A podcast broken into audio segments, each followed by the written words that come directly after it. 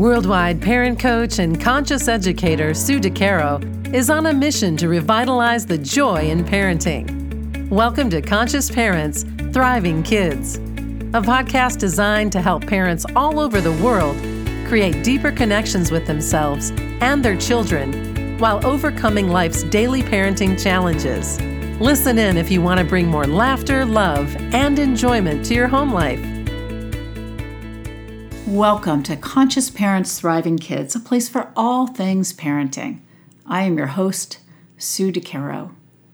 In today's episode, I want to talk a little bit about connection, trust, and commitment.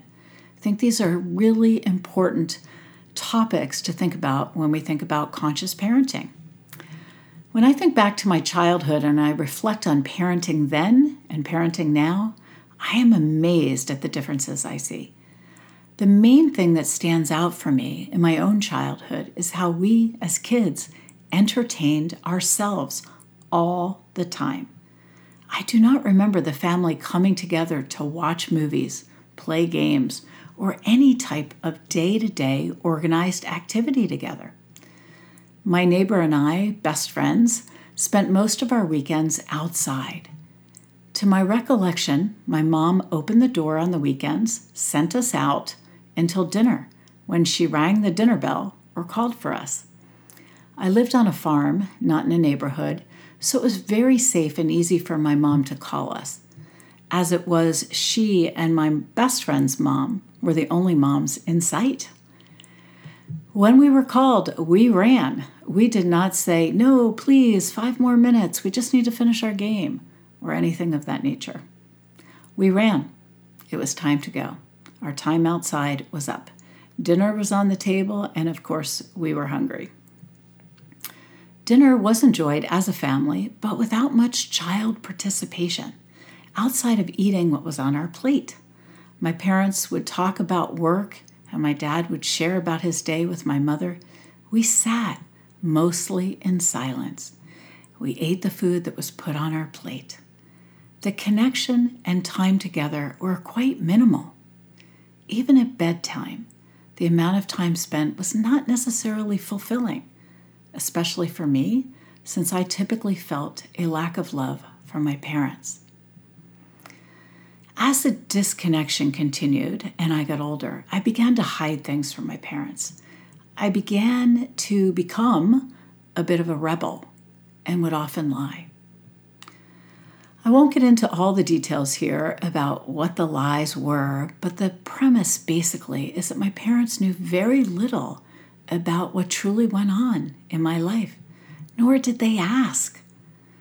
So if trouble ensued, there was always a way out to lie and to make it a good one. After a while, as a child, I got really good at this.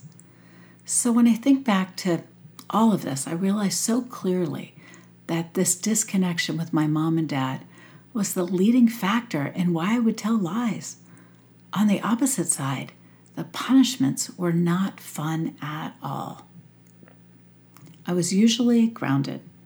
One year, I lost my privileges to participate in Halloween. To this day, I can still feel the utter sadness and the loss of something so important to me in my childhood. Halloween is a very big holiday for children. So I learned through the consequences and the lack of connection that truth telling did not benefit me in any way. I lied to protect myself.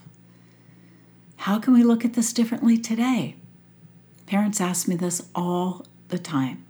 Connection, for one, is key. Our kids need to feel like they are seen, heard, and valued for who they are every single day.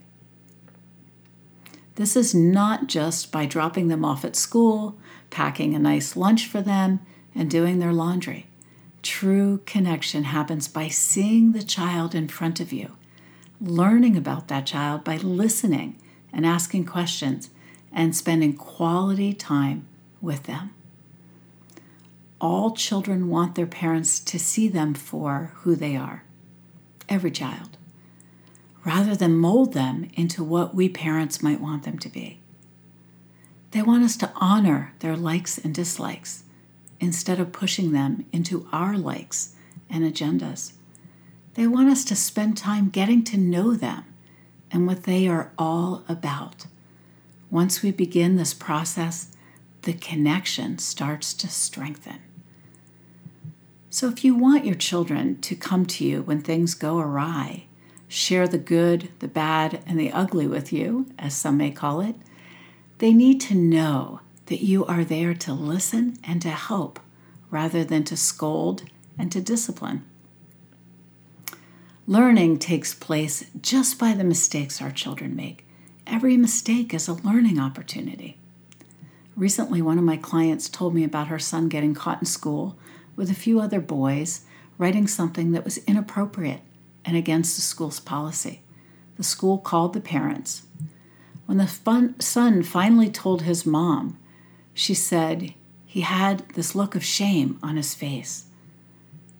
Now, of course, we don't want our kids to feel shamed, but he had already learned, and this was part of his learning from this mistake.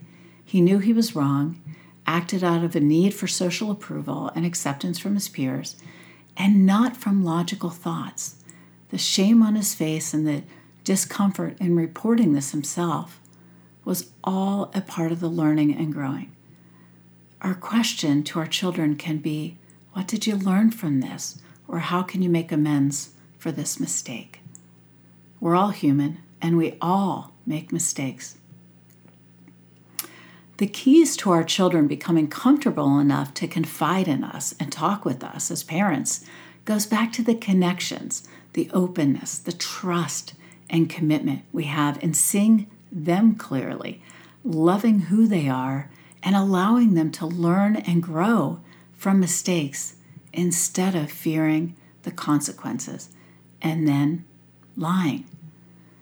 Connection, connection, connection. Thank you for joining me. Remember, every moment is a new moment for conscious connections. Thanks for listening to Conscious Parents Thriving Kids. If you like what you heard, the best compliment you can give us is to share this podcast with a friend. And be sure to give us some stars and a favorable review at Apple Podcasts or wherever you listen in.